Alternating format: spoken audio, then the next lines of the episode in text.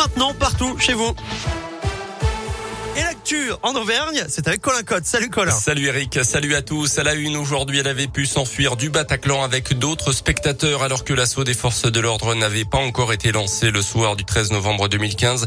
Sophie Para, 37 ans, fait partie des témoins qui prendront la parole au procès des attentats qui se tient en ce moment à Paris. C'est d'ailleurs aujourd'hui que les premières victimes et leurs proches sont attendus à la barre. Il y a six ans, elle assistait au concert donc au Bataclan avec une amie lorsque l'attaque a eu lieu. Blessée par deux balles reçues dans la jambe, elle avait ensuite été opérée avant une longue longue période de rééducation.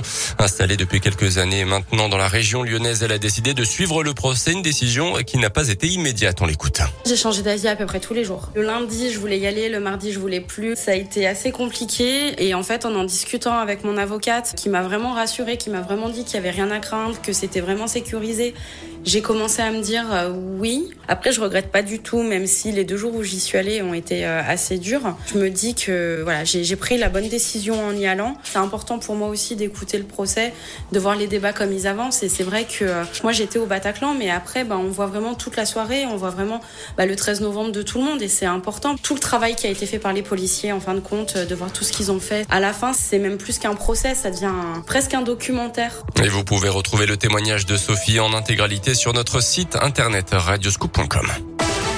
Dans le reste de l'actu à Clermont, ce mardi retour à l'école ce matin pour les 160 élèves de maternelle de l'école Jean de la Fontaine dans le quartier de la Gautière. Euh, touché depuis deux semaines par une invasion de puces, l'établissement a fermé pour une journée hier dans l'attente d'un traitement. Euh, finalement, ce matin, les enseignants de grandes sections ont accueilli les élèves à l'école élémentaire Jean de la Fontaine. Les six autres classes à l'accueil de loisirs Mercure prêtés par la mairie. Pas de date de réouverture de l'établissement de l'école maternelle donc pour l'instant. Et puisqu'on parle école, un nouveau protocole sanitaire sera l'étude euh, dans, est à l'étude dans les établissements d'une dizaine de départements. Annonce du ministre de l'Éducation nationale. L'expérimentation pourrait commencer la semaine prochaine.